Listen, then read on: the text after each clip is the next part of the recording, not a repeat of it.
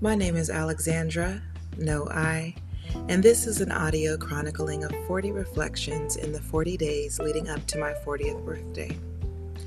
While I am speaking from my own perspective, I invite you to join me in reflecting, implore you to share with friends who may also benefit from this type of reflection, and simply extend the offering of an opportunity to be your best and most authentic self.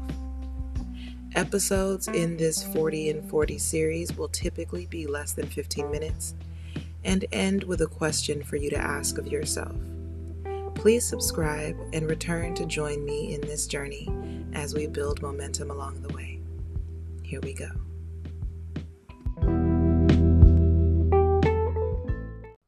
Today, I want to pick up not quite where I left off last episode, but I did want to continue along the same stream of thought. So, if you have not already listened to episode two, please take a moment to go back to that so that you can get some context for what I'm talking about today. I do also want to give a content warning. I will be talking about body image. So, in my youth, I'm thinking first to eighth grade, I was at a school where I was the minority in pretty much every instance and very often the only.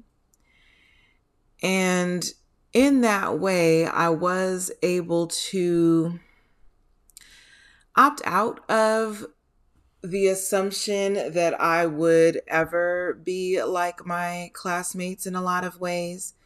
Um, not only was my skin and hair different, but also my body type was completely different. So thankfully, I did not hold myself to that sort of standard.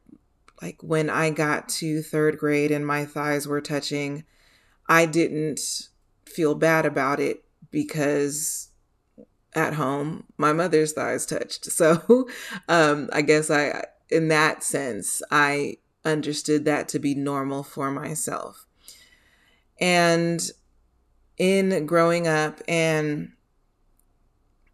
navigating, I guess, the twists and turns of not just puberty, but really when I got into adulthood, uh, and started working full time, which allowed me to go to restaurants and things like that. That's when I started um, filling out a little more, I guess, uh, because in seventh and eighth grade, I started to play sports, which facilitated the um, the loss of like baby fat and, you know, transitioning into like a young woman body.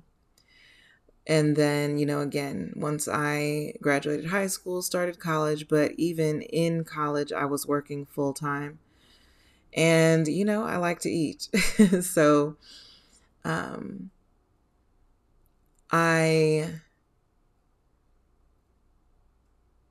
I couldn't well, I mean even American standards we might disagree on what the definition of full figured is. Although it seems that according to stores, you might need to start shopping at different places once you get over size 14 or so. And I did not mind shopping at places like Lane Bryant. It and and my mother was full figured so i that i understood that to be normal. Uh, and it wasn't basically what i'm trying to get at is that the times when my weight would drop in some of the ways that i described last time it was either because I was experiencing a health issue or, okay, I'll say a physical health issue or an emotional an emotional health issue. And that further reinforced the negative connotation that I attached to weight loss or being slender in the context of myself because the only times I saw myself as, you know, or I should say, the only times I saw myself losing weight drastically, visibly, were times when I was experiencing physical or mental illness.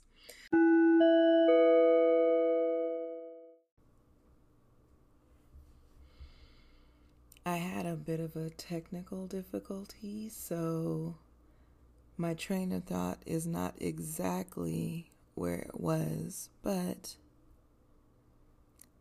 I guess what it really boils down to is the correlation does not necessarily equal causation. And